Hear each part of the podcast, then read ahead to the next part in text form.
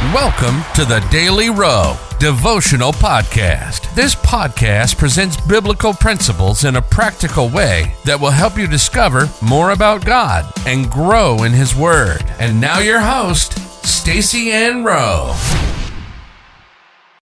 Hi, friends. Welcome to another daily devotional. Today, we look at the topic Give God Your All, withholding nothing.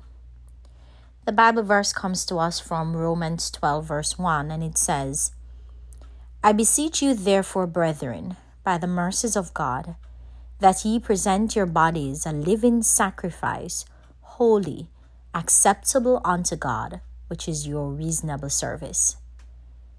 Make up your mind to give your all every day, withholding nothing. God has been too good for us to give him anything less.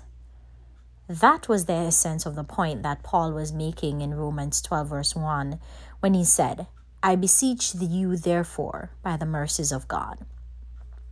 What he was saying to us was, I beg of you, brethren, in light of God's goodness and mercy towards us, that you give him all of you as a living sacrifice.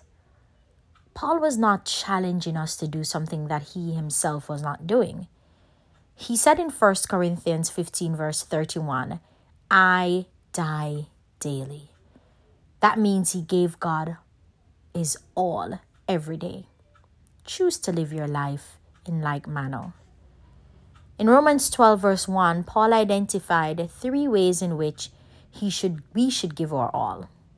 The first is to give God your all by presenting your body as a living sacrifice. Another way of saying that is to give God your all by staying on the altar of sacrifice. That means living a lifestyle of total surrender. Whenever you come off the altar, you're being guided by your flesh rather than the Spirit of God. It is not possible to give God your all doing that. The second way to give God your all is to be holy. Holiness is the product of doing what the Word of God says. A failure to live by the Word of God is the result of withholding something or an area of your life from God.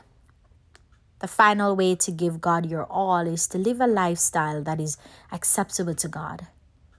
Practically, that requires you to give God your best all the time and not just go through the motion, which we're sometimes guilty of doing. Live a lifestyle that is acceptable to God by giving Him your best. Imagine what your life would be if you gave God your all every day.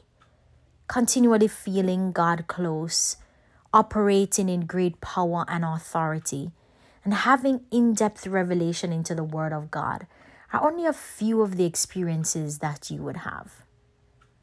Life application Give God your all, withhold nothing by practicing total surrender, doing what His Word says, and always giving Him your best.